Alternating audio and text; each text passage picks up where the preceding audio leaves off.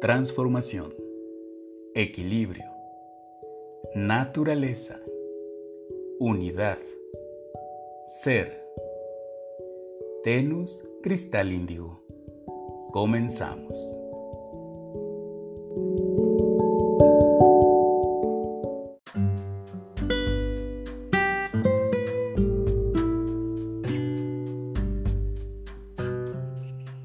Bendito día para ti que me escuchas. Yo soy Gabo Bastien y es un enorme placer estar en contacto contigo a través del ciberespacio. Y te agradezco que nos sigas en la frecuencia de Tenus Cristal Índigo, redescubriendo la integración del ser al perfecto equilibrio. En esta ocasión, me gustaría iniciar evocando uno de los cuentos de Jorge Bucay, incluido en su libro Déjame que te cuente, en el cual nos comparte que, cuando era pequeño, le encantaban los circos y lo que más le gustaba de los circos eran los animales. Pero de todos los animales, el que más le llamaba la atención era el elefante. Durante la función, la enorme bestia hacía despliegue de su peso, tamaño y fuerza descomunal. Pero después de su actuación, y hasta un rato antes de volver al escenario, el elefante quedaba sujeto solamente por una cadena que aprisionaba una de sus patas a una pequeña estaca clavada en el suelo. Sin embargo, la estaca era solo un minúsculo pedazo de madera apenas enterrado unos centímetros en la tierra. Y aunque la cadena era gruesa y poderosa, a ese pequeño le parecía obvio que ese animal, capaz de arrancar un árbol de cuajo con su propia fuerza, podría con facilidad arrancar la estaca y huir. El misterio era evidente. ¿Qué lo mantenía entonces? ¿Por qué no huía? Cuando tenía cinco o seis años y todavía confiaba en la sabiduría de los mayores, le preguntó a su padre por el misterio del elefante. Él le contestó que el elefante no se escapaba porque estaba amaestrado, a lo que él replicó que si estaba amaestrado, ¿por qué lo encadenaban?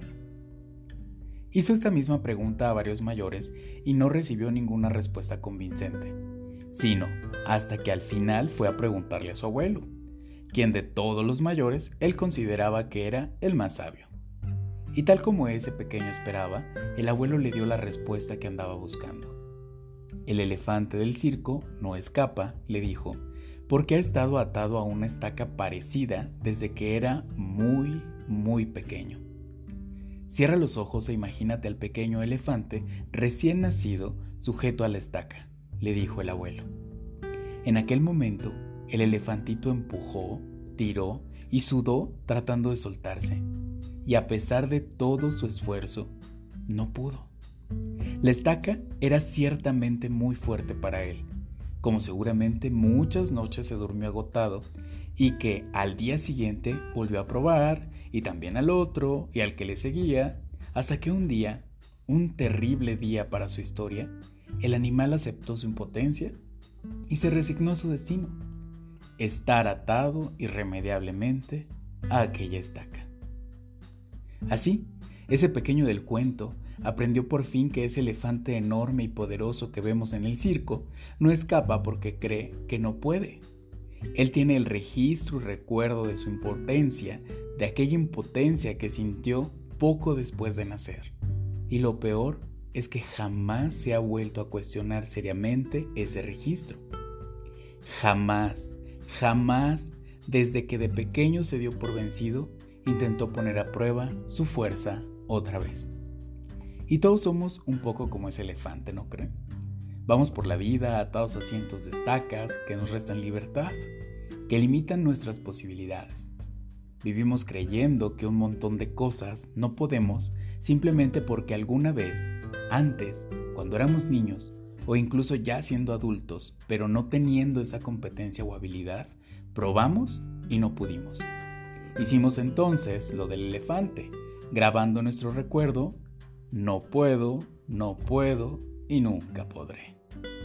¿Te has descubierto con ese tipo de frases en tu mente mientras intentas hacer algo? ¿Has identificado cuáles son tus estacas más poderosas? ¿Cuáles son las justificaciones que te cuentas a ti mismo o a los demás por no hacer lo que te gustaría o lo que realmente quisieras? ¿Sabes cómo podrías liberarte de ellas?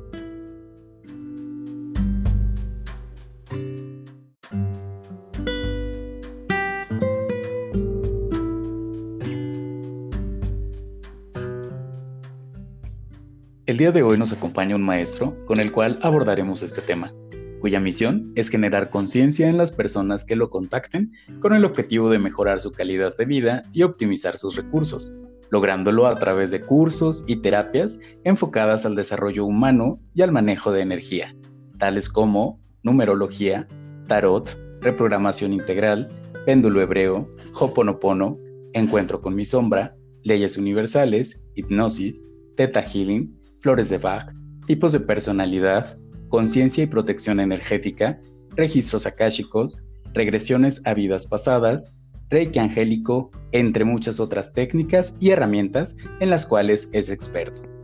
En el mundo mágico cómico espiritual lo conocemos como Malak y hoy le damos la bienvenida a este espacio. Malak, ¿cómo estás? ¿Qué tal te ha tratado esta cuarentena extendida? Ah, muchas gracias, Gabriel. Pues bueno, a mí la cuarentena pues sí me ha agradado mucho. Digo, no te niego que al principio tenía la idea de que iba a ser incómodo o molesto, ¿no? Pero bueno, como, como se fueron pasando los días, pude ver que esta cuarentena pues ha sido una buena oportunidad para conocerme más a mí, este, para conocer otras personas, la forma en la que piensan y también para nutrir mi trabajo, ¿no? Para aprender cosas nuevas. Genial, genial.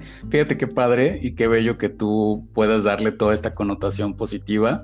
Y bueno, como es la vida en general, ¿no? Siempre tenemos quien da comentarios buenos, quien da comentarios malos, quien se queda de manera neutral, pero es padre escucharte y saber que, le has dado eh, esta connotación tan rica, tan saludable y que has podido encontrarle un provecho. Definitivamente eso no cualquiera. Muchísimas gracias por compartirnos. Y pues bueno, el día de hoy me gustaría mucho que nos compartieras también acerca de programación neurolingüística, donde tú eres experto y dominas bastante bien el tema y sobre todo que has tenido oportunidad de trabajarlo en ti mismo como en tus pacientes. Y me gustaría comenzar con una pregunta. ¿Qué es la mente y qué papel juega en nuestras vidas y en nuestra realidad? Bueno, a mí en lo particular me gusta definir la mente como un espacio interno que tenemos cada uno de nosotros, donde encontramos nuestras creencias, nuestros pensamientos, nuestros recuerdos, tanto eh, conscientes como inconscientes. Y bueno, y estas creencias y pensamientos van a repercutir en nuestra vida, ya que lo que tenemos dentro de nuestra mente es lo que genera cómo nos vamos a comportar de una u otra forma ante todo lo que vivimos. Esto nos va a hacer que tomemos nuestras decisiones y bueno, y que tengamos ciertos comportamientos. Ok, ¿Y, qué podemos entender justamente como una programación mental? Generalmente a mí me gusta comparar a la mente con una computadora. Y bueno, una computadora tiene un sistema operativo y también tiene varios programas. El sistema operativo para la mente sería aquello que va, va a determinar cómo va a trabajar, pero los programas son aquello que contiene ya la computadora, ¿no? Por ejemplo, este, Excel, Word, PowerPoint, etcétera, ¿no? Incluso parte de esos programas pueden ser virus, que en ocasiones pues este, se pueden meter en, las, en las máquinas, ¿no? Estos programas eh, pueden ser útiles para nosotros o puede que no lo sean. Si tú tienes un programa eh, que, que, te conteste que uno más uno te da cinco, pues yo no creo que sea un programa útil, ¿no? Lo mismo pasa en nuestra mente, tenemos programas incorrectos que nos están perjudicando y, también podemos tener algunos virus, pero también podemos tener antivirus en nuestra mente y también programas que nos van a beneficiar. Una programación mental, pues yo diría que son todos esos programas que uno tiene dentro de su mente. Wow, genial. Malak, y dime, ¿qué papel juega el sonido? ¿Qué, ¿Qué, papel juegan esos mensajes que son hablados o escritos también, este, que nosotros los, leemos y tal vez los leemos en voz alta en este tipo de programaciones. Bueno, toda la información que entre en nosotros, eh, por el sentido que sea, ¿no? Ya sea oído, tacto, vista, eh, olfato, etc., que va a, eh, va a crear conexiones en nuestro cerebro. Si estas conexiones ya estaban previamente, lo que va a pasar es que las va a fortalecer. Pues, las neurociencias llaman estas conexiones que el cerebro hace sinapsis. Y nosotros, por ejemplo, a repetir información, incluso cuando hablamos, este, va, va a hacer que se fortalezca esa información que ya tenemos. Entonces, digamos que nuestros programas se van a hacer más fuertes, pues, porque es algo que nuestro cerebro este, ya está como más acostumbrado. Ok. Sí, sí. Perfecto. Oye, ¿por qué en ocasiones pareciera que es más fácil programarse a lo negativo? Bueno, yo creo que es porque vivimos en una sociedad que refuerza mucho los programas de dolor. Digo, pues, podemos ver en las canciones de radio, ajá, que las más populares tienden a ser las de dolor, las de lástima, este, conmiseración. Y bueno, también algunas series de televisión que vemos y sobre todo algunas y sobre todo las telenovelas en general nos hacen ver que ciertos comportamientos tóxicos son normales. Y pues la mente este, se va acostumbrando a ello porque es lo que más abunda. Y bueno, y por eso este, digamos de que estas conexiones de las que hablé antes se van reforzando. Por eso conviene seleccionar muy bien todo aquello que vemos y oímos para poder filtrarlo. Por supuesto, hay que tener muchísimo cuidado, tenus fans, en qué escuchamos y qué vemos, qué cantamos, porque justamente pasa esto que nos están compartiendo ahorita. Y pues bueno, me gustaría también preguntarte, ¿qué pasa cuando intentamos algo muchas veces, hacemos el esfuerzo y no lo logramos y de ahí jamás lo volvemos a intentar, porque prácticamente estamos seguros de que jamás pasará? Bueno, por mi experiencia, digo, yo puedo decir que posiblemente si hemos intentado algo varias veces y no funciona, y lo más seguro es que lo que intentamos, o bueno, lo que estábamos haciendo, no fue de la forma correcta. Digo, a veces creemos que lo que hacemos está bien hecho y pues luego resulta que no es así. Y, y eso lo podemos ver en los resultados, ¿no? Si yo te dijera, por ejemplo, que 2 más 2 son 5 y lo repitiera muchas veces así, con, pero con muchas ganas de que de verdad fuera 5, y siguiera viendo que es un error y yo siguiera insistiendo, sin notar ese error en algún momento seguramente yo acabaría este, dejando las matemáticas a un lado, diciendo, no, pues esto no es para mí, ¿no? Lo mismo podemos, llevar, este, podemos llevar esto a otras áreas. Por ejemplo, si cada vez que alguien hace ejercicio se hace daño, pues también lo más seguro es que lo que está haciendo no está bien. Y si, si lo hiciera bien, seguro empezaría a notar cambios positivos con el paso del tiempo. Pero hay veces que la gente vota las cosas porque no las supo hacer bien en el pasado y en lugar de aprender a hacerlas bien en el presente, ¿no? Porque la gente cree que aunque hayan cambios para bien, obtendrán los mismos resultados que tal vez hacían cuando lo hacían mal. Entonces, lo primero que yo recomendaría sería reconocer que hacíamos algo de forma incorrecta para poder aprender a hacer las cosas bien. Wow, o sea que sí es posible generar este cambio y, vaya, me encantaría que nos compartieras de qué forma podemos extrapolar una programación mental negativa a una positiva. Bueno, sí, lo primero sería reconocer que ese programa que tenemos es negativo para nuestro bienestar. Luego podemos insertar la programación correcta, ¿no? Eh, luego tendremos que determinar qué es lo que queremos lograr para poder hacernos este, o ver qué programas necesitamos. Por ejemplo, si yo quisiera cargar unos 100 kilos, pues primero tengo que reconocer que el día de hoy no puedo.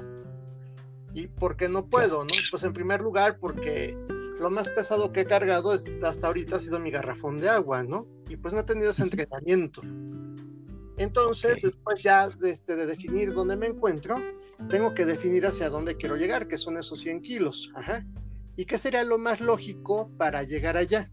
Y con esto me puedo hacer una rutina de trabajo por ejemplo, ver cómo cargo las cosas y poco a poco, este, o qué cosas voy a cargar y poco a poco ir incrementando este, lo que cargo hasta que llegue a los 100 kilos. Pues esto mismo va a pasar con nuestra mente. Ok. ¿Y es posible hacer como ese reset total de nuestras programaciones negativas y cambiar los no puedo y nunca podré por el sí puedo y lo logro? ¿Qué crees? Que ya varias veces hemos podido este, hacer ese reset. Y digo, ya hemos tenido varios cambios a lo largo de nuestra vida, ¿no? Digo, a lo largo de la vida hemos cambiado creencias.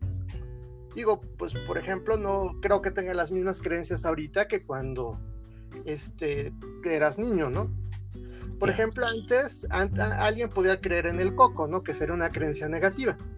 Y en la actualidad puede que ya las personas digan, no, pues eso no existe. Entonces también, por ejemplo, eh, de la misma forma alguien pudiera creer, no sé, tal vez que el dinero es malo o que el sexo es malo, y en la actualidad tal vez ya no tienen esas creencias. Estos cambios, de hecho, ya los hemos experimentado a lo largo de nuestra vida muchas veces. El problema eh, es que luego la palabra reset suena que lo tienes que hacer de la noche a la mañana. Y muchas veces de la noche a la mañana no es posible. Eh, si se hace un cambio de programación y creencias, y aquellas creencias que cambiaste eran las únicas que te detenía, pues sí, el cambio sería inmediato. Pero hay ocasiones donde hay que cambiar muchas cosas y para eso hay, que ir, trabajando poco a poco. Incluso a veces el medio ambiente eh, puede ser el motivo por el cual uno no esté avanzando. Pero bueno, digo, la respuesta general sería que cada caso es especial y hay casos que sí pueden ser de la noche a la mañana, pero la verdad la mayoría no. Ya, ya, sí, es, cuestión de trabajar y de también ser pacientes, ¿no? Para comenzar a ver los resultados en la forma que realmente lo, lo hayamos trabajado. Y más cuando pues son creencias o programaciones tan arraigadas y que las hemos traído prácticamente toda una vida, ¿no? Wow, genial. Y pues como bien dices, ¿no? Eh, estamos en esa constante evolución también en programas y en, y, en creencias. Tan es así que años atrás creíamos a lo mejor en el chupacabras y hoy creemos en el COVID-19. Y hablando justamente del COVID-19, me gustaría preguntarte, ¿qué tanto influyen nuestras programaciones en eventos justamente sobre esta pandemia? Que estamos viviendo, qué, qué tanto eh, esas programaciones nos han llevado a crearla o a contribuir. Bueno, los programas que tenemos eh, nos pueden ayudar a ver alternativas o a cerrarnos a ellas. Durante este periodo de la pandemia, yo creo que es necesario que nos aprendamos a abrir a cosas nuevas, nos adaptemos y fomentemos nuestra creatividad. Y, pero todos estos aspectos están relacionados con nuestras creencias. Algunas personas tienen programas como de victimización y hay otras que tienen eh, programas alternativas. Alguien, por ejemplo, que tenga un programa de victimización terminará responsabilizando a los demás de las cosas que eran responsabilidad de él. Y de hecho podría eh, eh, comportarse de manera agresiva, como lo que hemos visto con la gente que ataca a las enfermeras o que nada más culpa al gobierno, cosas así, ¿no? Eh, o, también estas personas pueden tomar una actitud muy pasiva. Pero alguien con programas de alternativa pues va a buscar opciones para sí mismo, para otros, ya sea en esta situación de COVID o en cualquier otra situación. Ya, ya, no, pues sí. Y, bueno, eh, obviamente al estar encerrados, pues nos hemos dedicado como a diferentes actividades, ¿no? A lo mejor algunos a ver series, otros a leer, otros más como a estar al pendiente de las noticias. Y en este sentido, a mí me gustaría, por favor, eh, si nos pudieras resolver de qué manera influyen nuestras, nuestras programaciones eh, eh, en alimentarse o crear nuevas programaciones negativas cuando vemos tanta noticia catastrófica. Pues de hecho sí, sí es muy importante lo que comentas, ¿no? Acerca de que el hecho de ver tanta noticia catastrófica, pues nos va, digo, nos va a afectar, ¿no? Yo para esto recomendaría, o sea, que lo primero este, eh, que conviene reconocer el objetivo que tienes al ver este, las noticias. Después de esto, este, pues bueno, cuestionar las fuentes de información de las cuales tú te estás informando para ver si son adecuadas. Ajá, porque tal vez uno puede darse cuenta que pues esta información simplemente es amarillista o si nada más este, buscan la crítica y no dan como alternativas, ¿no? Ya que este, al ver esta información nosotros estamos haciendo conexiones en nuestro cerebro y pues bueno, y pues seguimos reafirmando o creando programas que no nos convienen, ¿no? También yo recomendaría que nos diéramos un horario y ponernos límites para ver noticias. Este, no recomiendo para nada que sea la hora antes de dormir, ya que tu cerebro va a andar procesando toda esta información. Digo, sobre todo porque antes de dormir eh, eh, la información que tienes va a ser procesada eh, durante el sueño o también tu sueño este, procesará lo que más te impacta, ¿no? También recomendaría que la gente se desahogue con alguien si una noticia le impactó mucho y que junto a esa persona este, se puedan ver este, qué medidas se va a tomar con respecto a esa noticia. Por ejemplo, si lees que la cuarentena se va a extender y te preocupas, pues puedes hablar con alguien, decir, ay, pues es que me siento triste porque se, se va a extender y todo, expresar tus emociones, pero después de esto crear un plan, ¿no? Este, de qué harás en estos días y también, digo, yo creo que también eh, algo importante es que también aprendamos a buscar noticias positivas, no solo lo que nos llega. Ya que también hay noticias positivas y, pues es nuestra responsabilidad encontrarlas. Sí, por supuesto, por supuesto. La verdad, eh, estos son muy buenos consejos, ténganlos siempre presente, o sea, busquen, eh, uno, no ver noticias tan tarde, dos, si me quedo con la angustia de alguna noticia, entonces voy a vaciar el jarrito, es decir, voy a, voy a quitar la atención y la atención que le he puesto y lo platico con alguien más. Y tres, cambiar el estar al, al, tanto o al pendiente de noticias negativas por noticias positivas. La verdad es que muy buena recomendación, Malak. Y, sabes, a mí me gustaría mucho que nos pudieras compartir qué ocurre en una sesión de PNL, cómo es. Bueno, voy a sonar como el, el, señor este del meme, ¿no? Pues muchas cosas. Uh, no, no es cierto. bueno, puede, este, digo, la verdad sí sí van a ocurrir muchas cosas que pueden ser desde trabajar emociones, eh, en algunos casos este, hacer ejercicios de visualización, este, donde utilizas la mayor parte de tus sentidos, pero lo principal este, es evaluar los programas con los que uno cuenta, ¿no? Y, todo esto visto desde la perspectiva de cómo te comunicas contigo mismo y con las otras personas. Este, puede ser así como qué tan concreto o difuso uno es. Ajá, este, te digo, conforme a lo que uno expresa, con lo que uno cree, este, qué tantas evidencias tienes para creer este, aquello que lo que crees. Eh, también qué tanto sintonizas con otros, digo, son de, de los temas que se tratan en PNL y los medios que para comunicarte.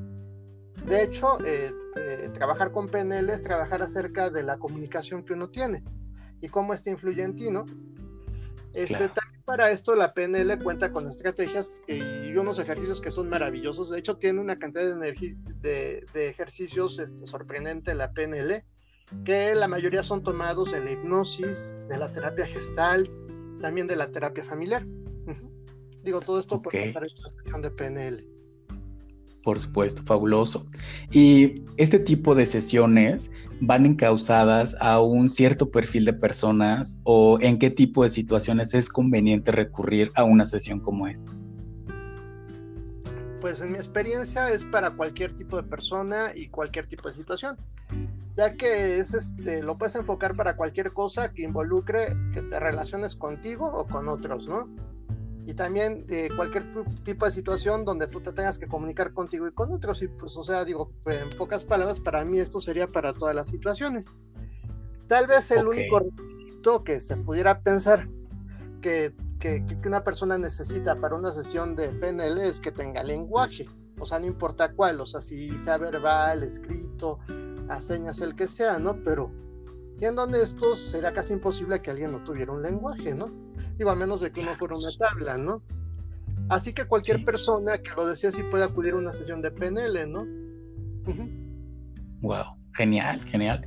Ahora, ¿e-, ¿es posible que una persona que se acerque a este tipo de técnica y, por ejemplo, que, recurra contigo a una sesión, vea resultados en, en, una sola o es necesario el trabajo constante para hacer conscientes los cambios? Digo, ya nos comentaste hace ratito que en ocasiones, pues sí lleva tiempo el ver el efecto del cambio, pero eh, también entiendo que muchas veces, dependiendo de, de la estructura de la mente, y, de la forma en la que asimilemos estos programas, pues lo podemos hacer de una manera mucho más ágil. ¿Es esto posible? Sí, o sea, una realidad es que desde una sesión sí puedes ver resultados. Ya dependiendo del tema que se esté tratando, este veremos si los resultados serán enormes o pequeños, ¿no? Digo, eh, yo he visto, por ejemplo, en Facebook o en muchos lugares que hay gente que por querer vender algo te puede jurar que en una sola sesión cambia una vida entera. Pero la verdad, digo, digo, es que eso sería generalizar. Y yo creo que sería mentir, porque el problema de cada persona va a variar, ¿no? Hay problemas que se resuelven muy rápidamente y hay otros que requieren un trabajo constante. Por supuesto, por supuesto, totalmente de acuerdo. Eh, y bueno, en el caso de que nosotros estuviéramos tomando alguna otra terapia o estuviéramos bajo tratamiento médico, ¿es recomendable recurrir a este tipo de sesiones con PNL? Pues en mi opinión la PNL este, es compatible con todo, ¿no?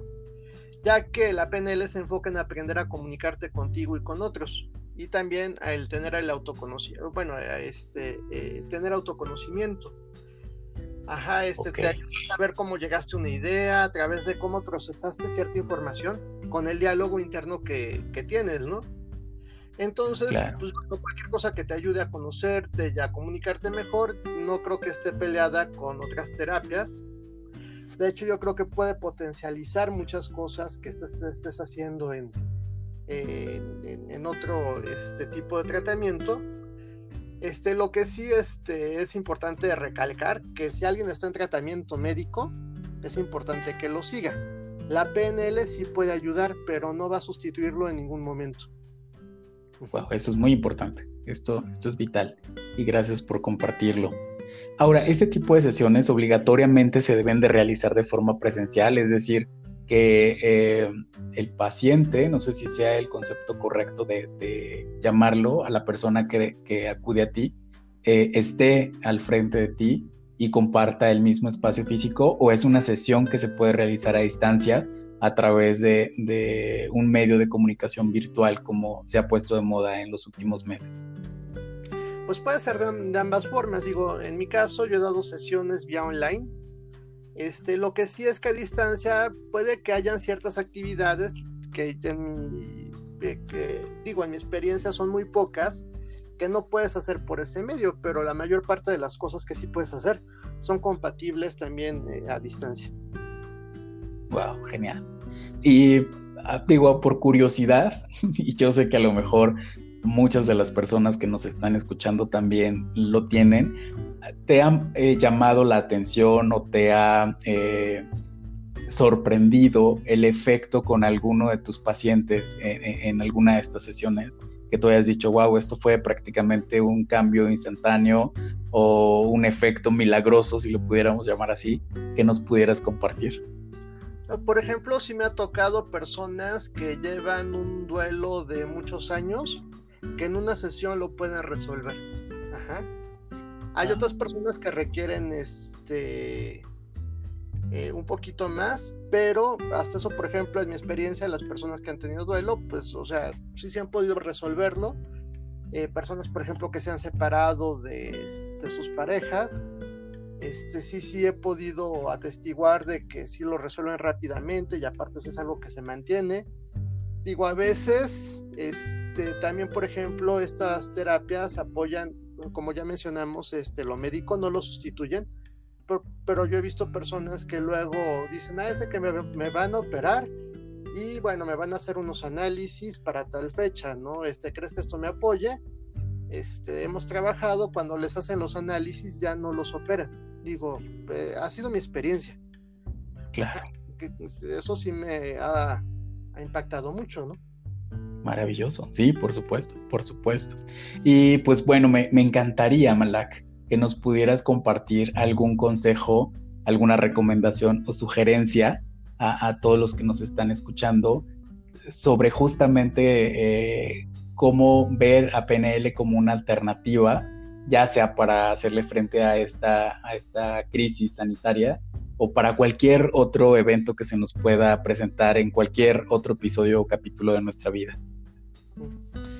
Pues bueno, algunas de las recomendaciones que puedo dar que son muy importantes es, el conocerte, ¿no? El, que las personas se conozcan, eh, que conozcan qué programas tienen, o sea, porque esto les va a ayudar a saber por qué están tomando las decisiones que toman. Ajá, este, que vean si esos programas los están llevando a algún lado que ellos desean o están haciendo que vayan en sentido contrario.